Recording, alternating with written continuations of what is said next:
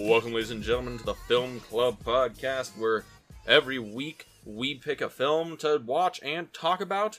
But this month, we're going through the filmography of John Carpenter. And this week, and this week, we are watching Escape from New York. Yes, Escape from New York, 1981, directed by John Carpenter, starring Kurt Russell, Donald Pleasence, Isaac Hayes. It is Co-written by Nick Castle. co-written by Nick Castle, who played Michael Myers in Halloween. This is following up our Assault on Precinct 13 episode. And this is really interesting because Assault on Precinct 13 was John Carpenter proving himself it's the lowest budget he ever had to work with for a real film. Mhm. And Escape from New York is like the first time a studio gives him any real amount of money to make something. Yeah, because this is after the success of Halloween, Mhm.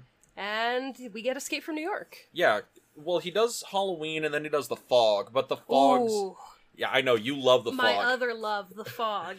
which which is interesting because the fog is, by all accounts from John Carpenter, he thought that was going to be like the movie that killed his career because it was a Oh no. well. Here's the thing, when he shot it, it was like all over the place. It wasn't really that structured. He knew it was he was really slow and kind of boring. He reshot like a third of the film Mhm. to make it like more coherent and work better. And that movie cost a million dollars to Yeah. make. And it, it gets like a twenty million dollar return on investment, so it's not the smash that Halloween was. Spoiler alert, no other John Carpenter film makes as much money as Halloween. Because fuck yeah, Halloween. It's, we love ya. like I, I just want to po- just talk about that because that's going to be context to get us into Escape from New York. Because Carpenter makes Halloween, it's like 300 grand to make. It's a smash. Makes like 50, 60 million in 1978. Puts his name on the map. They're like, all right, John Carpenter, you can make a film, and it's not just those grindhouse exploitation action films like Assault on Precinct 13. You can make real money. Yeah. So we'll give you some a real budget. Let's see what you can do. He makes the fog, which you know doesn't blow up the box office, but it's a return on investment for Mhm. what they spent. It makes money, and it's a good film. Like I like the fog, I love the fog. and then they're like, "All right, so maybe you can't blow us out of the water every movie, but you're a safe investment. So here's." Three times the combined budgets of your last three movies to make Escape from New York. Yeah. This movie cost six million dollars to make. That's triple anything he combined anything he's ever worked with before. And it is like the prototypical John Carpenter movie, right? Yeah. Yeah. Yeah.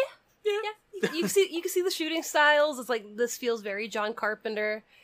But I don't know. Uh, this is my first time watching it, just like Assault on Precinct 13. We're gonna have a lot of movies in this month that I haven't seen.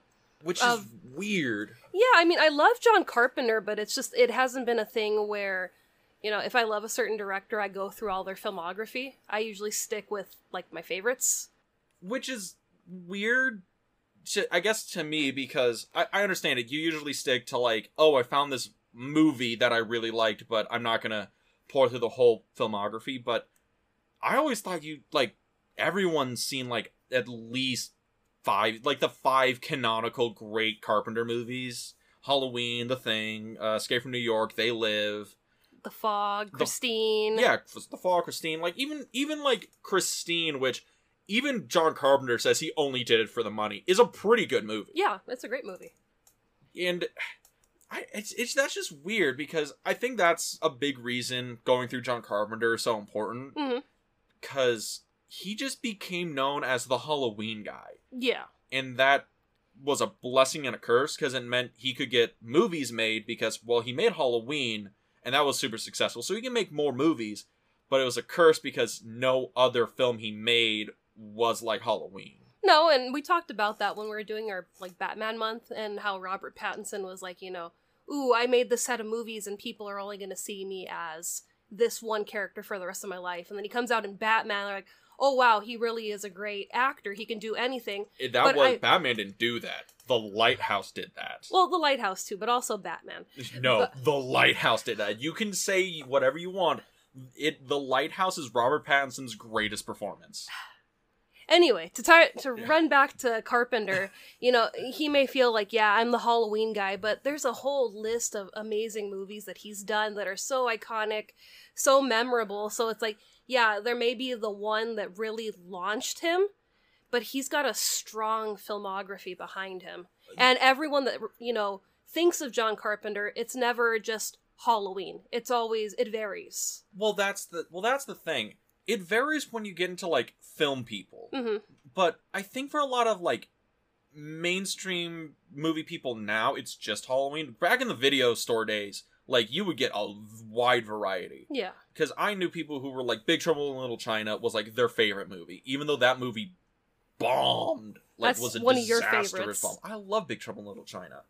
Or like They Live, which was Mhm. a really small movie, but it played on cable for like a decade. Yeah. It's still on cable. There's times where I'll click on and I'm in the middle of the movie and I'm just like, okay, cool. It's still making the rounds. All right. Eh, But that's the thing. That's why I feel it's so important to go through John Carpenter's like real filmography because yeah, Halloween's his most popular movie. But I don't even think it's his best movie, which is impressive. I think it's like one of it's probably in the top 3 of his like greatest works. Well, I mean, I know for you it's probably The Thing. Yeah, I think The Thing is his best most well-made movie. It's like the best like filmmaker John Carpenter's ever been. That's like Yeah. the peak of his powers. And like Halloween is like the gr- down and gritty like proof of concept. Like this is like him defining the genre. It's his most iconic, it's most influential. Like Mhm. let's we can just be honest here if he's ever like anointed into any Hall of Fame, it's for Halloween.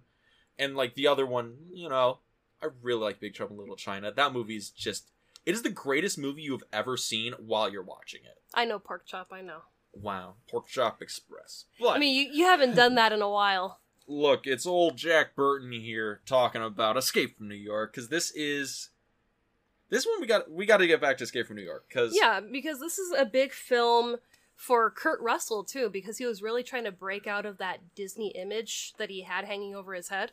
Yeah Because he was in a lot of Disney movies and programs, and TV. He was he was like an OG Mouseketeer, I think. yeah, which isn't a bad thing. But when you want to branch out into, you know, film and cinema, it's like you got to find you know somewhere to do it, and I think this was kind of the best way for him to do it because he's a total badass in this movie. Oh yeah, and uh, we got to talk about Kurt Russell, Snake Plissken, because you're right. Kurt Russell was gonna be shoehorned in as the guy in softball family comedies for his career Mhm. because he did Disney for like a 15 years, like a Yeah. decade. The same year that Escape from New York comes out, he voices the Fox in Fox and the Hound. Was that him? That's Kurt Russell. wow, That is it's the same year as Escape from New York. wow. I love the Fox and the Hound. I didn't know that. Yeah, and that's the thing because it's not like oh Kurt Russell he was able to like use the 70s to break out into like the hard and gritty hmm you know film genre. He was still doing Disney movies at that point, Yeah. so he's like he breaks into doing other roles. He does Elvis with Carpenter like I think the year before. It's between like Halloween and The Fog, I think is what it is. Yeah. And then he's like, "Hey, John Carpenter, you're really good. You directed me to get primetime Emmy for performing Elvis. So the next movie you do, can you give me a call?" And John Carpenter was like, "Yeah, sure." He really wanted Kurt Russell, but no one else wanted Kurt Russell. No, the, the studio wanted. uh Charles Bronson. There you go. And uh John Carpenter was like, "No, you know, I know you're paying me and you want me to do this, but you know, I really want Kurt Russell to do it." well, the other thing is you got to think about Charles Bronson He was a lot older at the time. God, he had to have been. This comes out in '81. He had already done the like the Death Wish series on like what Death Wish four. I think somewhere in there, yeah. Yeah, and he had he did the Magnificent Seven. He was in the Great Escape he, with Donald Pleasence in Mhm. the what the fucking sixties. 60s. So he's he's as old, if not older, than Donald Pleasence, right? Yeah, you And- need, you know, a younger guy to be this basically immortal action hero that can, you know, withstand anything. Well, the the other thing is, it's pretty obvious watching Escape from New York that Snake Plissken is a parody of the Charles Bronson type. Yeah. Charles Bronson, Clint Eastwood, the the old school, I guess the old school badasses of like the '60s and '70s. Yeah, where, Where- you don't say much, you just look cool. Yeah, you just look cool and you kind of grit your teeth. This is the just you know have an attitude about you. this is before the get off my lawn days. Exactly. This was this was around the time of Make My Day. That, Mhm. that we're still there. And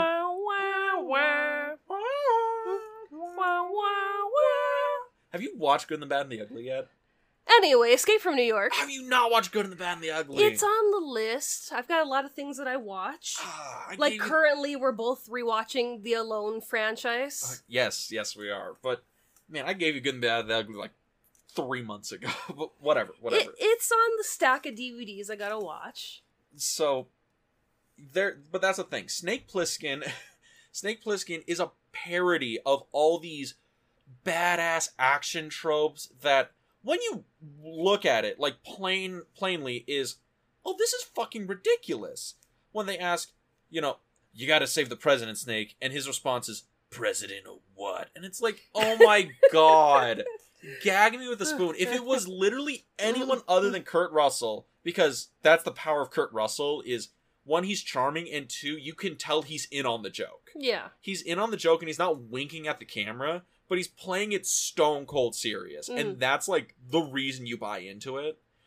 And it really god damn it. I just realized to talk talk about like how good Kurt Russell is in this movie because Well, he's the go best for it part. because I know you love Kurt Russell. it is my opinion that on paper he is the perfect movie star and it surprises me that he never got bigger than he was. Like Bigger in a sense of awards or status. Status. Well, well, hear hear me out. Hear me out.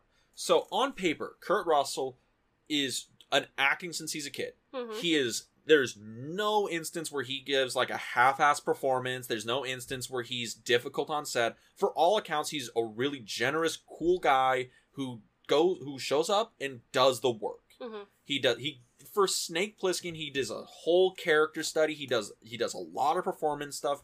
He really studies who Snake Plissken is. He's the reason Snake Plissken has a fucking eye patch, the iconic eye patch. Yeah, that was his idea. He comes with a whole backstory for him, but he's not pushing it on John Carpenter. He just says, "Hey, I did this. Is this cool? Oh, it is. Awesome." And then he just shows up and does the work. Yeah.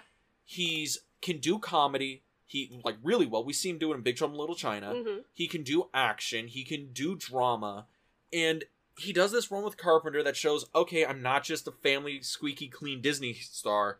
I can be a real actor. Yeah. He does supporting roles. He does like Tango and Cash with Stallone. He does like, and then he gets kind of bogged into these '90s action movies that aren't great, but he's good in them. Yeah, they're entertaining. Yeah, they're, that's the thing. They're entertaining, but you know they're not.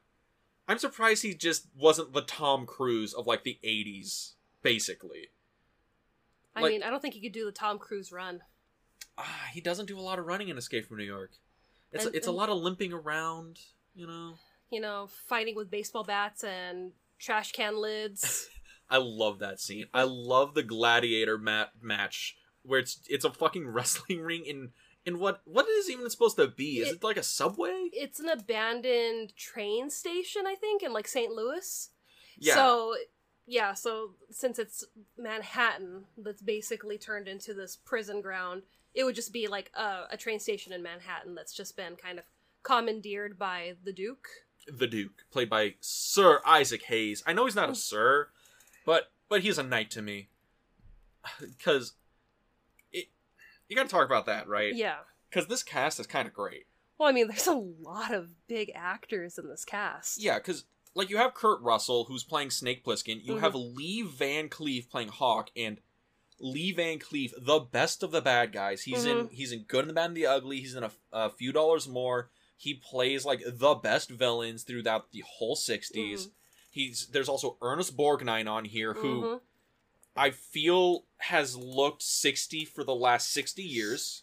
Yeah, but still a great actor. He's the comedic relief that we need in the movie. Yeah, And he also reminds me of I can't think of his name.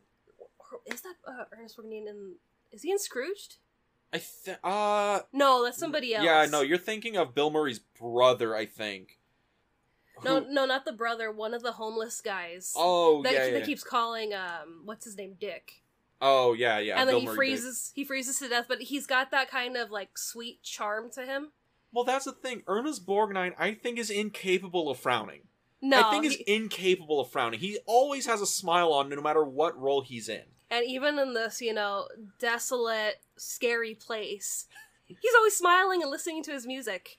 Yeah, and it, that's that's another awesome thing about Cabbie, Ernest Borgnine in mm-hmm. particular, is I'm pretty sure Cabbie's a a Nick Castle creation Probably. because John Carpenter writes this in seventy something, like seventy six. He writes it with Assault on Precinct Thirteen. Yeah. and no one wants to make it so because it's so bleak it's so sad because john carpenter it really likes hammering in humanity sucks and then he Yeah. he, yeah and he has his buddy nick castle says hey can you come in and just punch up the script a little bit and make it a little bit funnier hmm and because i think john carpenter knows he's making a satire but he doesn't have the same sensibilities to write like a comedy character hmm so Nick Castle comes in, writes Cabbie. He does a lot of the punch up that makes this movie a little bit more r- ridiculous. Like, uh, oh god, what's the what's the character's name?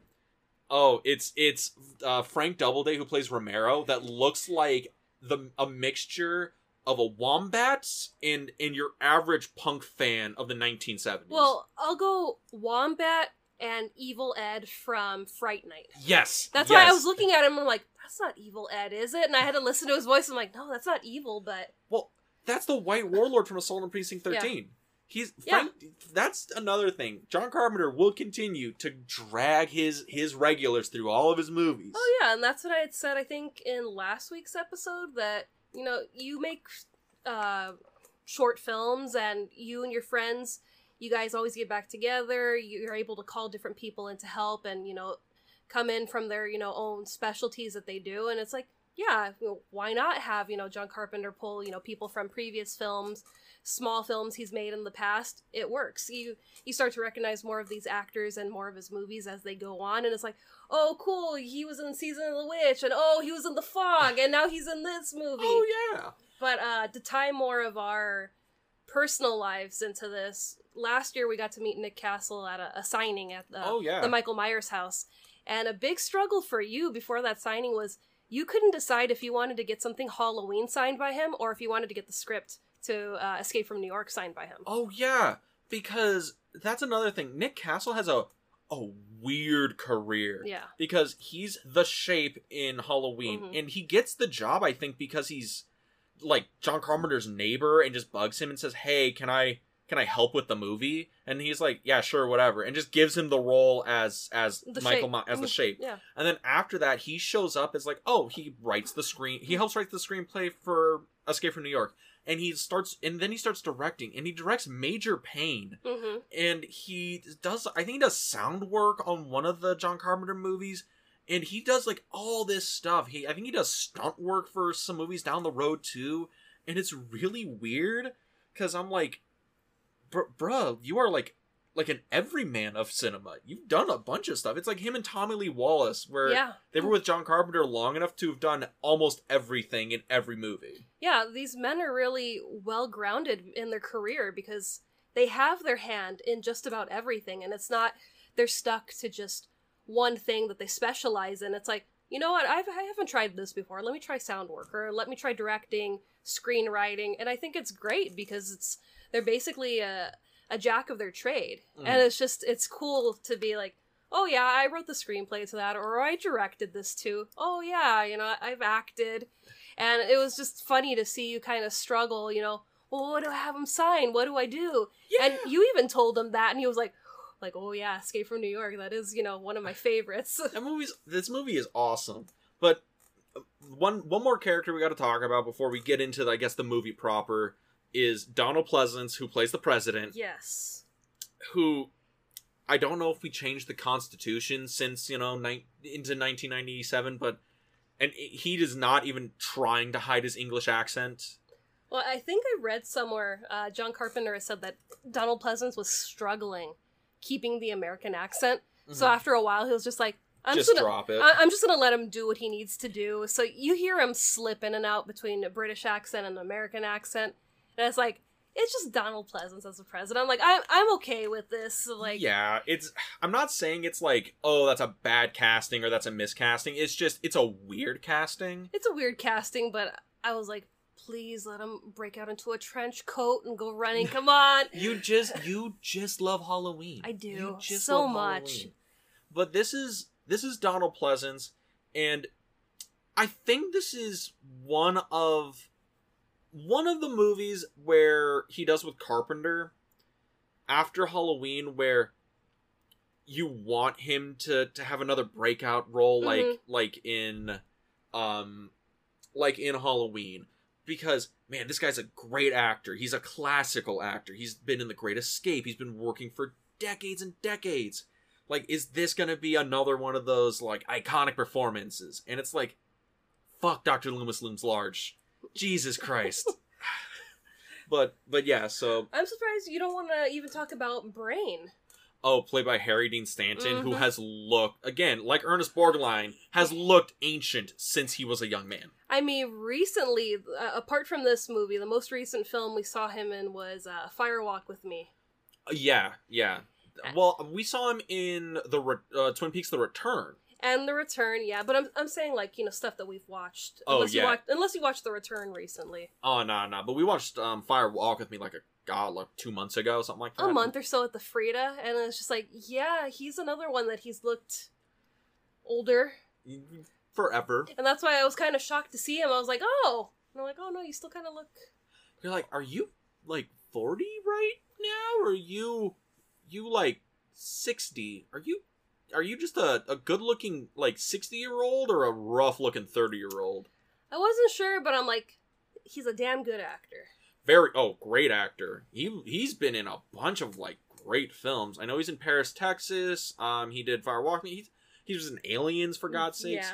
Yeah. yeah no fantastic actor. And that's the thing. John carpenter he's he's casting just solid actors. Like He even has Adrienne Barbeau, who was in The Fog. well adrienne barbeau was his wife And it's just like, wow. yes but, But- you know what I was most excited about, apart from seeing Adrienne Barbeau, uh, right at the beginning of the movie when we're getting all the credits, mm-hmm. a Debra uh, Hill film. well yeah like, yes, I- love Debra Hill. And I didn't know because I know that her and John Carpenter worked together, and I was for like the fucking a decade yeah. So it's it's nice to see it, you know, show up that Debra Hill was partners in this too, and I was just Yeah, that's that's the thing. John Carpenter works with the same people a lot, and I think that's because one, John Carpenter has admitted he doesn't he doesn't like people, same. and he's like, well, I know these people can do the work. I'm here to get a job done. I'm here to make, I'm here to make a goddamn movie, and we're gonna make a goddamn movie. Yeah, and I think that's nice that you know you you know again you do the same things too, where it's the same set of people you work with, and it kind of you know turns like into a family thing where it's like okay, you know I'm gonna hire this this and this person back in, and his movies are always bangers. yeah. And now, I think we can finally talk about Escape from New York. Well, why don't you tell people the plot of this film? Uh, it's a it's a little bare bones. I ain't gonna lie to you all. So it is in the far off future of 1997. Whew. The U.S. president crashes into the prison island that is Manhattan, as it has been cut off from the rest of the world and has been turned into a prison to house the worst criminals of the United States because crime has ramped up 400%. It is a hellscape, and they just drop all the criminals in the maximum security New York. But the president crashes his plane there, and there's only one man badass enough to go in and save him, and that is Snake Plissken. And he gets sent in with the caveat that if he doesn't get the president out in 24 hours, his head will explode as they implant a bomb into his neck. Like they're like pill bombs, right? They inject into his neck and say it's Yeah. gonna blow up. Yeah, I was just like, what? Yes, it, it's that kind of movie. And he travels through the dilapidated and destroyed world of New York City, interacting with the gangs and crazed inhabitants left roaming the streets, only to find the president and save his life. And that's that's yeah, it is it is a classic genre action movie and Which is deceptive of its poster because we never see the Statue of Liberty's head in the street anywhere, which We I never was really looking for- see New York. Let's no, we, we just here. see the the streets. You know, we don't really get too much of backgrounds, which makes sense. You know, you're trying to confine it. This was also one of those films where they had uh I'm really bad with like the names of lenses, Mm. but they had like one of those night lenses where it really picks up the light. Yeah, this is one of those early films um where you see they're not faking day for night. Yeah. They're they're actually shooting at night with like a really open lens.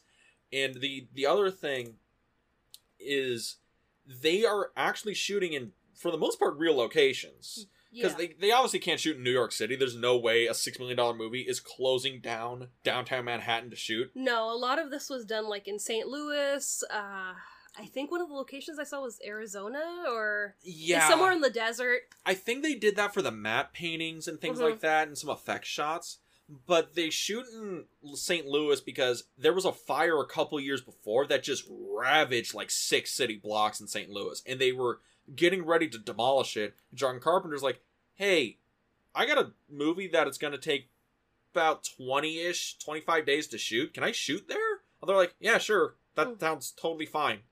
I think they gave. I think they. I don't even know if they charged him that much to just shoot and just run wild in downtown St. Louis.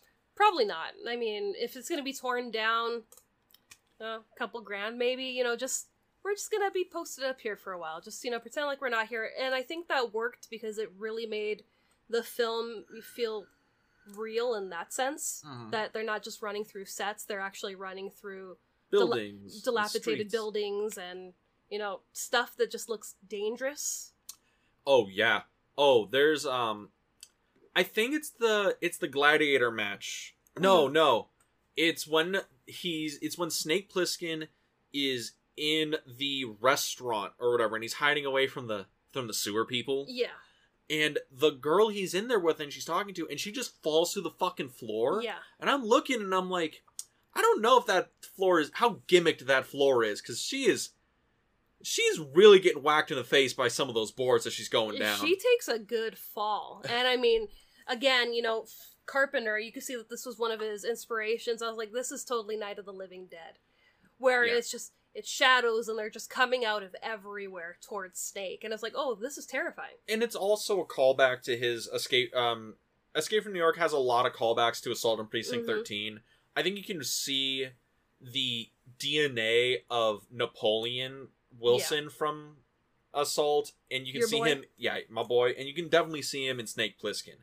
You can see the the the sewer people who are like sieging and attacking the restaurant. You just can like see the, the gangs. just like the gangs you can you can really see a lot of dna from those movie from that movie in escape from new york but i think where it differs is that the action in assault on precinct 13 was really tight and gripping and the escape from new york it's a little um slow Yeah, it kind of takes a while to see some real action. I mean, the movie moves at a good pace. yeah it's like an an, It's an hour, thirty. it's uh hour 40 Hour thirty-eight.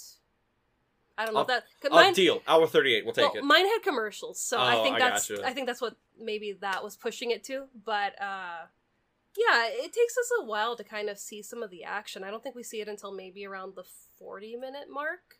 Yeah, which is weird because we get into the world super quick. We have Yeah. the the opening like read off the the exposition, right, where it just lays the groundwork. Uh, Jamie Jamie Lee Curtis cameo. yes, yes, uncredited, but I was like, wow, okay, cool. Jamie Lee Curtis is part of this movie too. She gets uncredited as like disembodied voice in like five John Carpenter movies. Yeah, it's like this. I think she does. Um, Hall- she's in Halloween three as a disembodied voice. I think she's a disembodied voice in in something else that John Carpenter does like really soon after this. I Mhm. besides the point. So we get a lot of this exposition that's front ended in the movie, and then it's just laying out the world we're about to start going Yeah. into. which I mean, it's important to understand what surroundings we're going to be in and why the world looks the way that it looks. there's a lot given to building the antagonism between Hawk, who's supposed to be this military leader, who's like he's the head guard for um New York City. Yeah.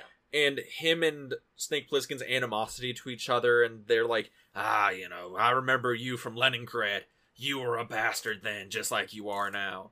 You know, and Snake's like, takes one to know one. And that's that you have that whole like back and forth Mhm. dichotomy, and that's a lot of the opening of the movie.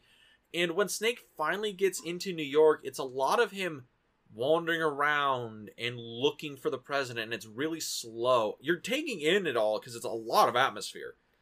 Yeah, and you're also feeling the weight that he has because he's got the the bracelet that's counting down the hours till his head blows up and it's like, "Oh man, you know, we really got to find him and oh, we got a tracker on him. Oh no, someone just, you know, took the president's tracker off of him, so now we're back at square one." I love that when when Snake finds the president's trackers just on some homeless dude, and he's just like, "Well, fuck me," and he's just sitting in like a blown out building, thinking he's like, "Man, I'm really fucked, aren't I? Mhm. Man, so this is how it ends for old Snake Plissken."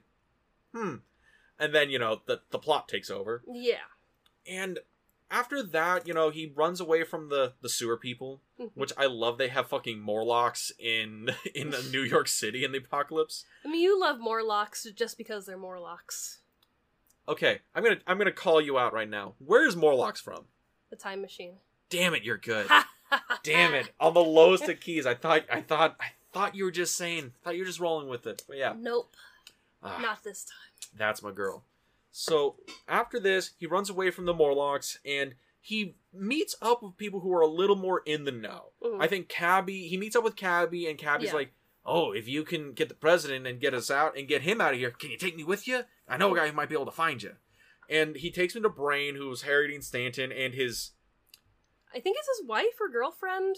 sex slave. She's. They say that she's a gift from the Duke.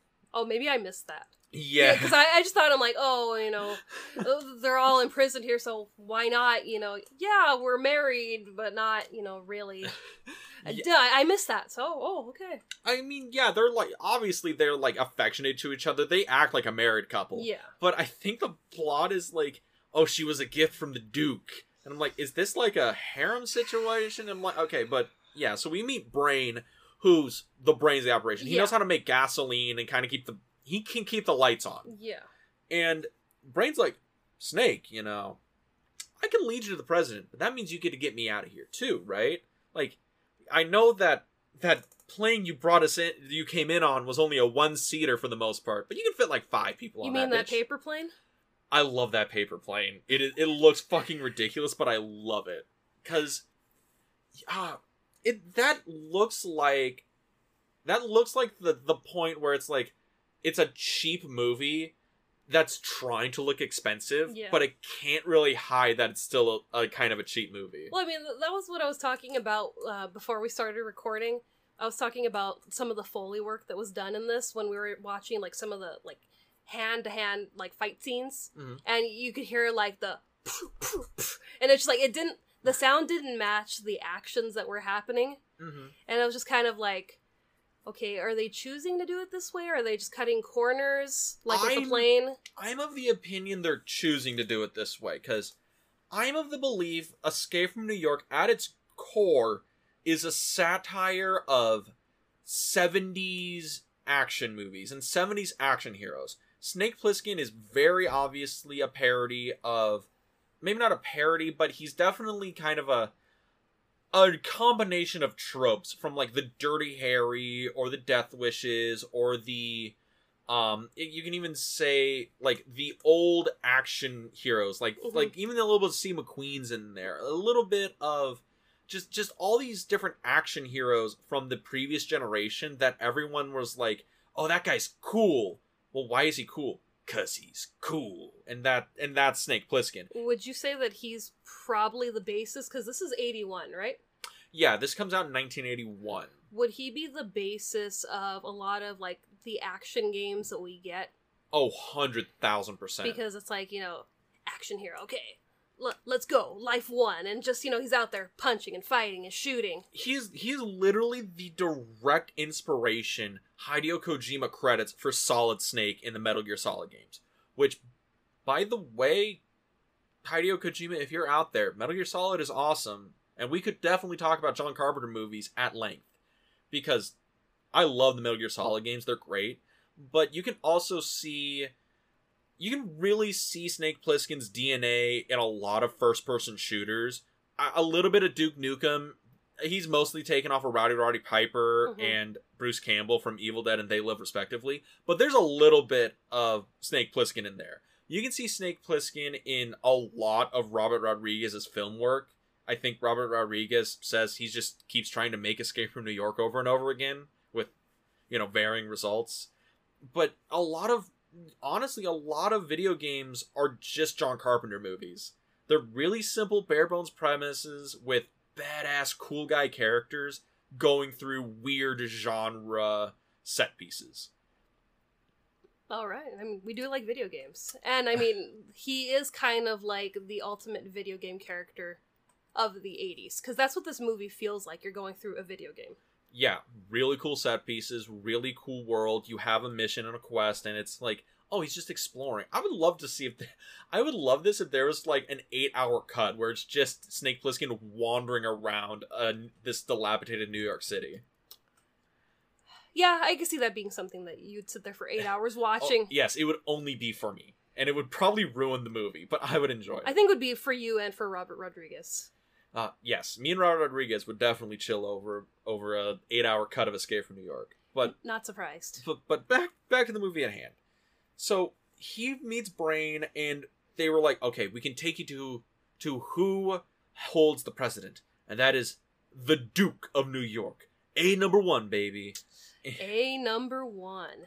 And it's Isaac Hayes who is playing this sadistic asshole who is who you totally understand why people are following him, right? Yeah. I mean, he has chandeliers on his car. he has chandeliers on his fucking caddy. Not in the caddy, on the caddy. dual chandeliers, one off over each headlamp. Mm. And he is the most charismatic, like magnetic person you see that's not Kurt Russell. Also, equally wearing as cool a costume as Kurt Russell. Oh yeah.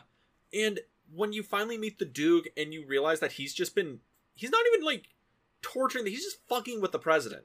He's Yeah. just fucking with Donald Pleasence. I don't think he really has any any real plans other than it's like you're gonna release all of us out of Manhattan or the president fucking dies. Pretty much. And uh, I love it because all like Hawk and all the mil- all all the rest of the people are like, yeah, we can just get a new president. Eh, fuck him. hmm Then they're like, but he has the fucking MacGuffin, the tape, The tape. the yeah. tape. Yes, the the pure MacGuffin.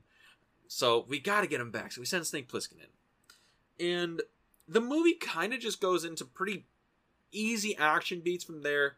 Snake rescues the president. Duke gets him back. Duke puts Snake into a A gladiator match. a gladiator match with um with Ox, uh, a fucking pro wrestler from the 60s and 70s, and he gets and then you know Snake managed to escape, signals them, and then they get on this car chase on.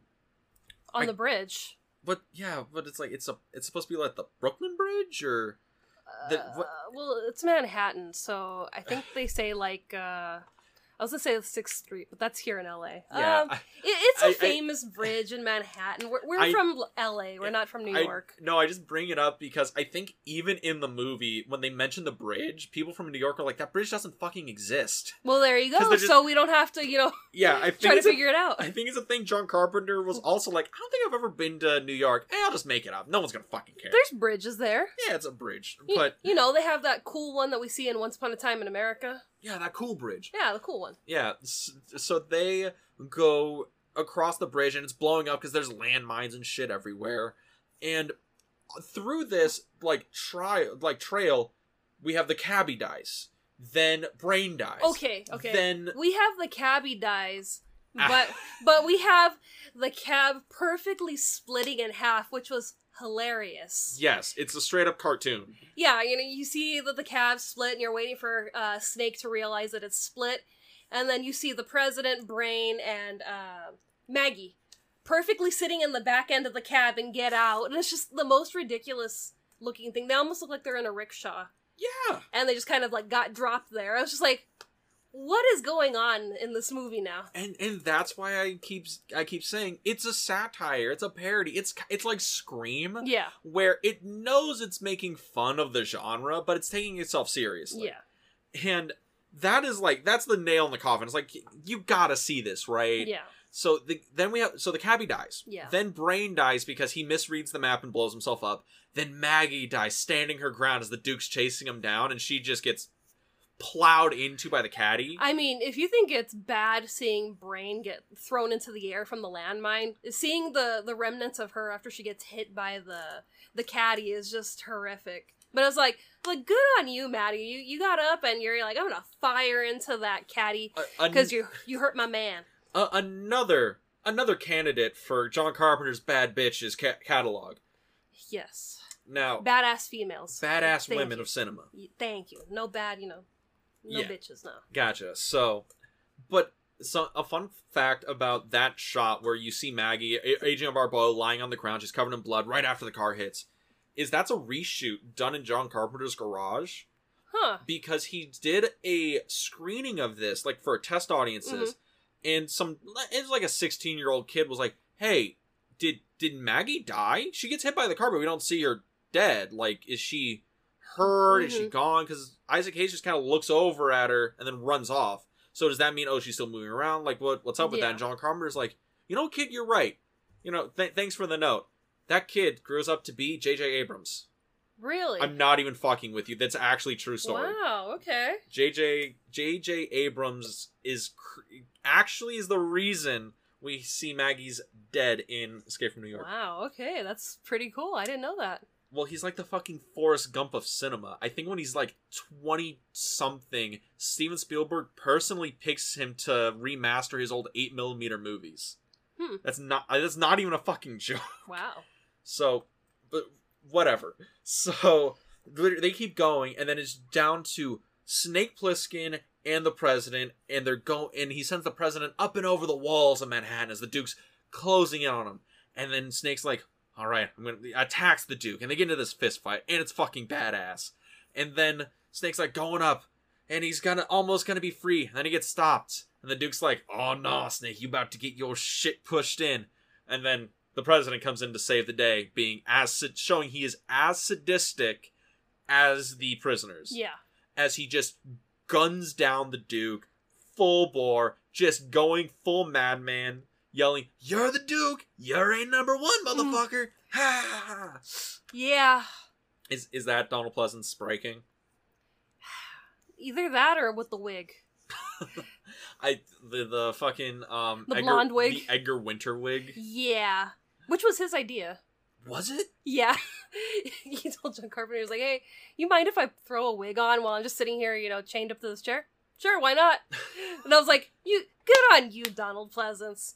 I, here's the thing donald pleasence like this is him just being a great actor because he's pulling from his own experiences as a pow in world war ii Yeah. Wait, also was another point fucking donald pleasence i didn't know he was a world war ii vet it really weirds me out finding out how old he is not as much as ernest borgnine ernest borgnine was is old enough to be in the navy before world war ii get out and then re-enlist Yeah. And I think he died. it was like it was like three or four years ago Yeah, it was like not super recent, but D- recent enough that it was Okay. just like, wow, like to, you to put this in perspective for anyone out there he starts his career in the like the 40s and he and he's the voice of mermaid man in spongebob squarepants like those are bookends of his career i think i i got you we'll, we'll bring up we'll bring up ernest borgnine's imdb so you can t- know Yeah, I, I can't, you know, figure out your mouse. It's just all over the place. yeah so he dies in he's born in 1917 and dies in 2012 at 95 years old and he is working all the way to the end. He Yeah, he- up in SpongeBob. That was like his.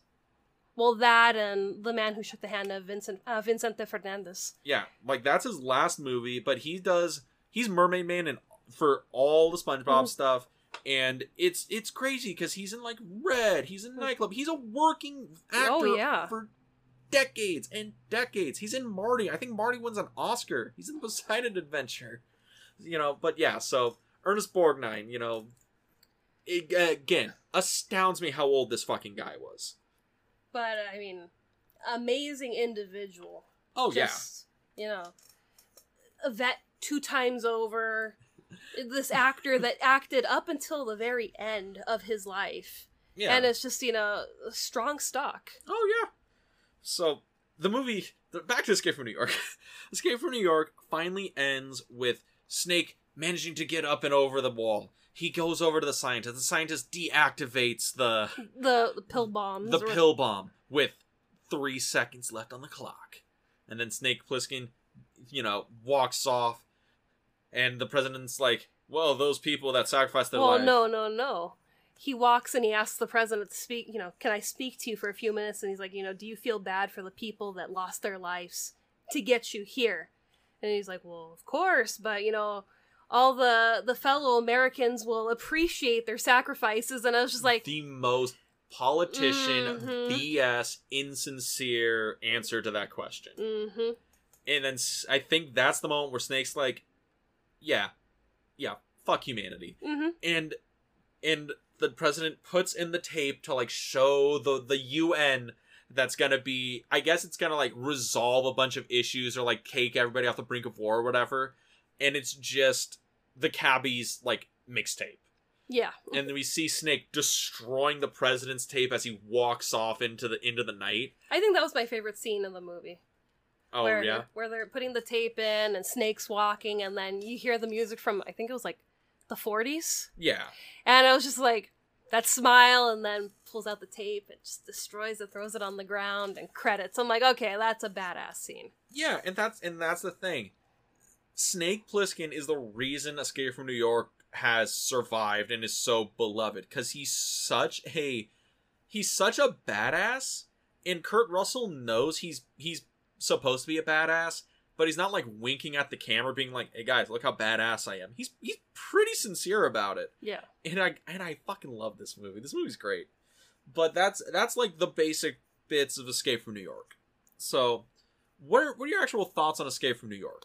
I liked it more than I expected. I, I wasn't sure if this was going to be my thing because I was like, oh, it's probably one of Dean's, you know, action movies that he likes. And I was like, no, I'm like, you know, there's some meat on the bone here. Uh, I think I still prefer Assault on Precinct three, 13 more because it Mhm. feels more real. And this feels more video game, which I love video games, but it's just like I like reality a bit more. Is it the thing where this is too too um genre for you? Maybe just it just feels like we're like being dropped into like a video game, and I was kind of waiting for it to feel like A movie? a movie, like a full you know action movie, and I was like, okay, I'm like I can see where we're kind of drifting into both of those, hmm but yeah, I, I thought it was good overall.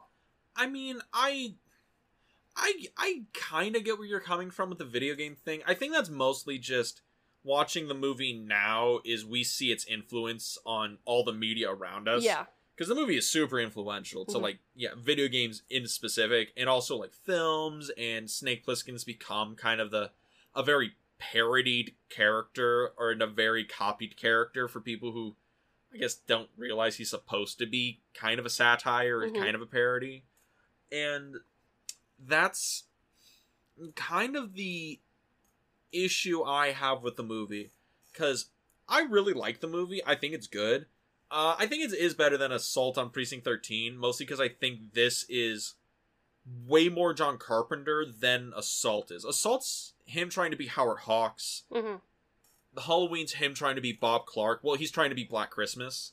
The Fog's him trying to be like a Universal Monsters director. Like I think here he kind of finds himself. He kind of figures out, okay, this is who I am as a director, and I see a lot of John Carpenter's work really spew out of this. Mm. I, I like it. I think it's a really well made film for what they were able to do with the six million budget. Yeah. I think is impressive because, you know, yeah, this is the first time they gave Carpenter real money, but it's still they didn't give him a blockbuster budget. They No. gave him like a, a decent budget, and the movie looks really good. Yeah, it does. I mean, there's you know a couple kinks in there, like you know the airplane. Yeah, I mean, the matte paintings. Well, a lot of the special effects look good, hmm and the matte paintings look really good. The matte paintings I re- I will applaud, and those are done by I think James Cameron. There. Yeah, and those look like like awesome. The miniature work, the mini New York City Yeah. is fantastic. And it's also in another famous movie. Oh, really? Yeah, it was repainted after this and used in Blade Runner. Of fucking course it was. of fucking course it was.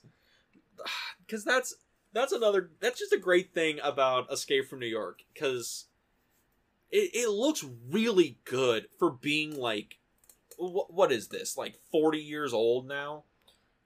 Yeah, I think so. Somewhere in there. I mean, let alone the computer monitors in this movie aren't even computer monitors. They're painted over TVs. Yeah. So, The or the wireframe Mhm. thing when it's scanning over, that's not a computer. They just painted a model black and put green tape over it. yeah. So it's and like it looks perfect. Yeah, that's why it's like, you know, the imagination of John Carpenter and the people that he works with. It just works. Yeah, and I and I think that's a big plus on Escape from New York is Carpenter is given more money than he's ever been given before, but it's still low enough to where he has to be creative John Carpenter. Yeah. He still has this kind of low budget grindhouse sensibility that honestly is what makes his movie so great. Cuz he's able to do very creative things even if his budget's really small. But yeah, so I I would uh, I know you're probably like one thumb up for Escape from New York. I'm I'm firmly in two. Yeah. That that second thumb is kind of idling, but it's a good movie. Good action movie. Uh it was entertaining. It's got a good pace to it. Mm. Um so yeah, I give it two thumbs up. Yeah, I would I too two mine is two confident thumbs up. Mine's one confident, one shaky. Yeah. I I mean this is in the Carpenter canon and I know I was talking about like the budgets and stuff like that before, mostly because the movie we're going to watch after this and the movie we're going to be the movie he makes after this as well is going to be The Thing. Yeah. And I can't wait. I love The Thing. But it's going to be the first time Carpenter has a real studio. He has Universal behind him hmm they give him a the biggest budget. Not only is it double Escape from New York, it's him having carte blanche. Yeah. He finally gets he pushes all of his chips in to cash in on all the cloud he's built up from um, Halloween, from the fog, from Escape from New York, from all of it to make the thing. And I, if I'm not mistaken, I think the the thing just celebrated its 40th anniversary. Yes, yeah. The thing comes out uh, 1982. Yeah, With- so it just turned 40. Al- Also, I want to point out we have John Carpenter who makes the the Fog in 1980, Escape from New York in 81, The Thing in 82. The guy just is just jamming out movies. Oh yeah. He is almost a movie a year throughout the 1980s. I can't. Yeah. It's gonna be great. It's gonna be great. Yeah, so stay tuned for that. I know Dean is, you know, chomping at the bit to get to the thing. I am salivating. I fucking love that movie. It is literally my favorite horror movie. It is my favorite John Carpenter movie. I think it's his best. But I am gonna go in, you know, a little reserved because I know you have one major issue with the thing. Yeah, I'm very squeamish and man, the the guys that he has to create some of like the the creatures in this movie, Mhm. it just turns my stomach.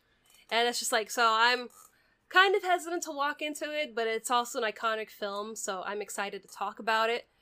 But also to, you know, kind of wrap up this episode, this is Dean's birthday episode because his birthday's coming up in a couple of days, so happy birthday to you. Happy early birthday.